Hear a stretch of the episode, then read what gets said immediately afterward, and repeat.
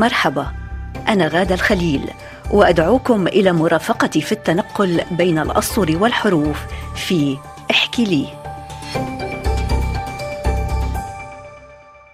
مرحبا. محطتنا اليوم عن الحنين.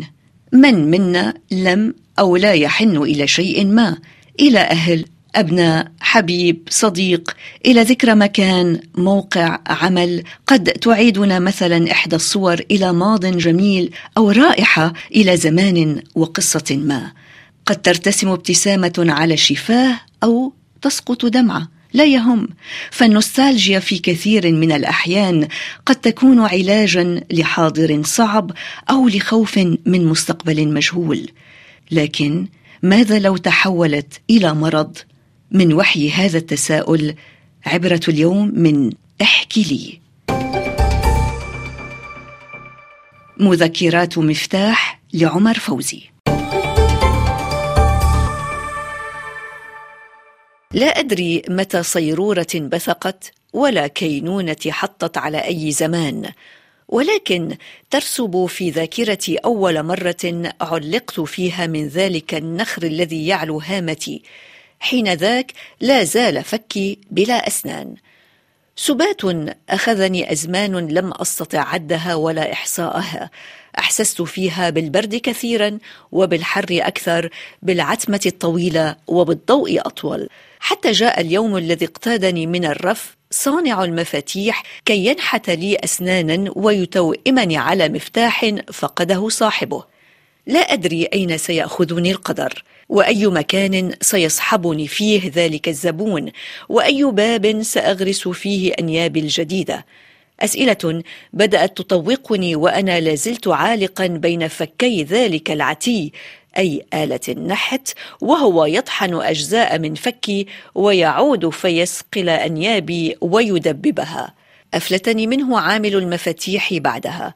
وأغرقني بالزيت كي يبرد جسدي ويهدأ لهيب فكي. أخرجني بعدها من ذلك الوعاء وأخذ يتحسس بأصابعه شفراتي. كان الزبون رجلا كبيرا في السن. أخذني وطوقني بميدالية قديمة من الجلد المهترئ. طوقني بها وعلقها على خصره. كنت متدليا منها لا أدري أين وجهته وما هو مقصده. جبت معه شوارع وأزقة حانات وأسواق. أصواتا علت وعلى معها أصوات. ما كان يؤنسني بتلك الرحلة هو مفتاح صغير بجانبي. كنت أصطك به مع كل خطوة يرميها ذلك الرجل. توقف فجأة.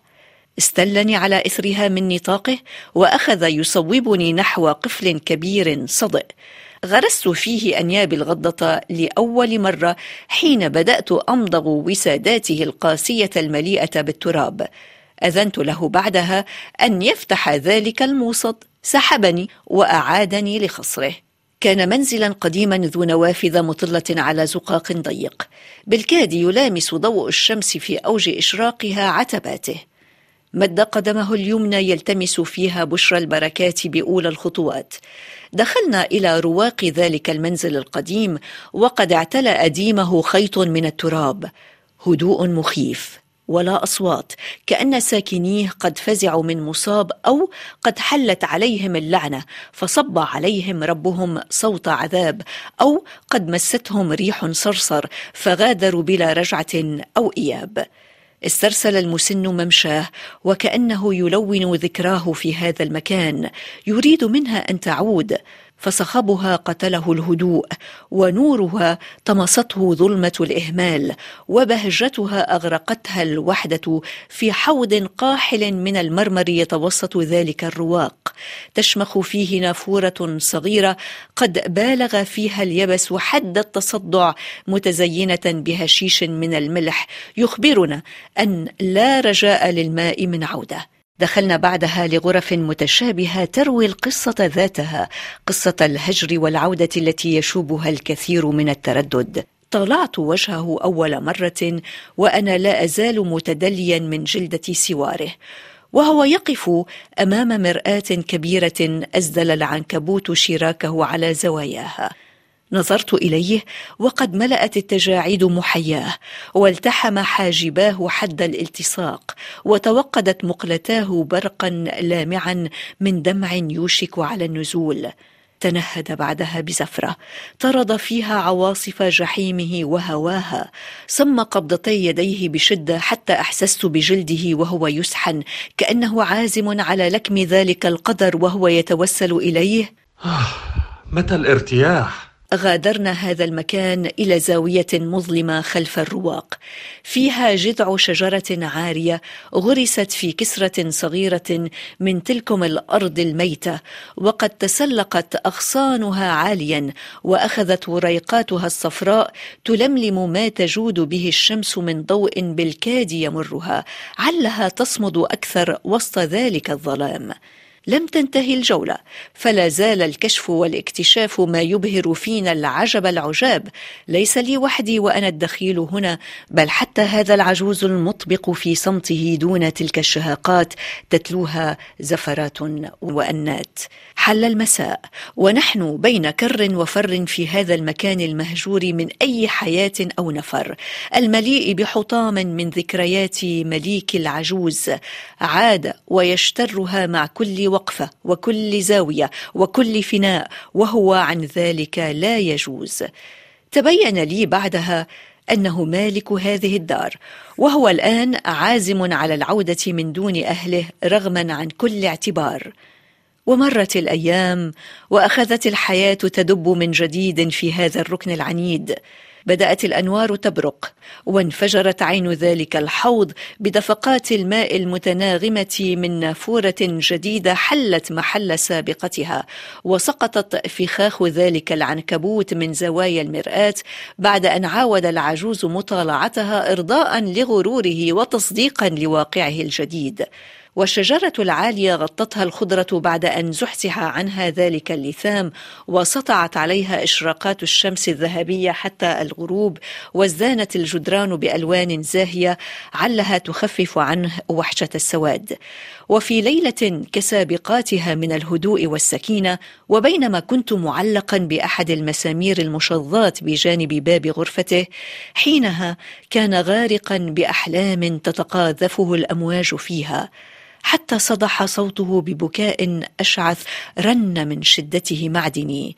بكاؤه على فراق من أحب ولوعه أخذت تجلده بصوتها حتى حالت صوته كالشخير. انتهى البكاء وبدأ الضحك. كان يضحك كمن يحتضن أحباءه بعد أن قر أن لا عودة للقاء. استمر بالضحك حتى أفرغ ما بجسده من هواء وحل بعدها الصمت. صمت مطبق ولا أثر للصوت. ومضت الساعات والأيام ولا زلت معلقا في مكاني دون حراك. أدركت أن الرجل العجوز قد مات. كنت مفتاحا له. أراد مني كي أعوده إلى حيث كان.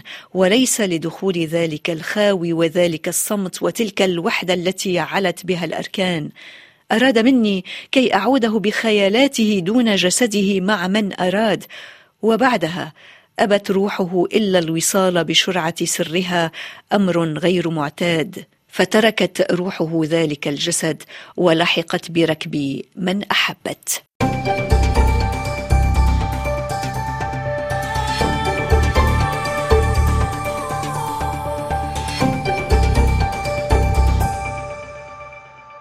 استمعنا إلى قصة اليوم بعنوان مذكرات مفتاح لعمر فوزي من العراق الآن إلى الكاتبة استبرق أحمد التي ستعلق على هذه القصة تفضلي الكلام لحضرتك أهلا وسهلا. مذكرات مفتاح نلاحظ من خلال العنوان أن تقنية الانسنه هي التي ستسيطر على النص ضمير المتكلم هو مفتاح كان مهملا.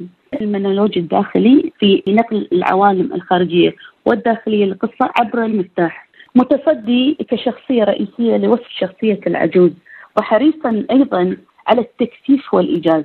هو الراوي بكل الأحوال هذا المفتاح الراوي لحالة هذا العجوز لما يعيشه استرسل المسن ممشاه وكأنه يلون ذكراه في هذا المكان يريد منها أن تعود. إذا نحن دخلنا مع هذا المفتاح عندما فتح هذا البيت المهجور إلى الداخل لتروى. إذا الحكاية لنعرف ما الذي يحدث في هذا المنزل المهجور. وكلاهما استعاد شبابه أو جزء من نشاطه. طبعا في هذه القصة عودة الحياة إلى الدار. يعني نشعر إنه كأنه مر وقت وعادت الحياة إلى هذه الدار إنما الحياة لم تعد إلى العجوز. والدليل إنه بآخر هذه القصة هذا السؤال متى أرتاح؟ مثل ما ذكرت إن الحياة عادت إلى البيت وعادت إلى المفتاح ولكنها لم تعد إلى الرجل، ربما هذا الدليل على إن إن الإنسان يكبر ولا مجال لأن يعود إلى شبابه، لكن بالنسبة إلى الأشياء هي تستطيع أن تستمر أكثر منه. هو ينادي على من يحب الحقيقة في النهاية. هو يفتقد هؤلاء الذي يحبهم وكأنه يعني في النهاية هو يتمنى أن يعود ويلتقي بهم في الدار الأعلى.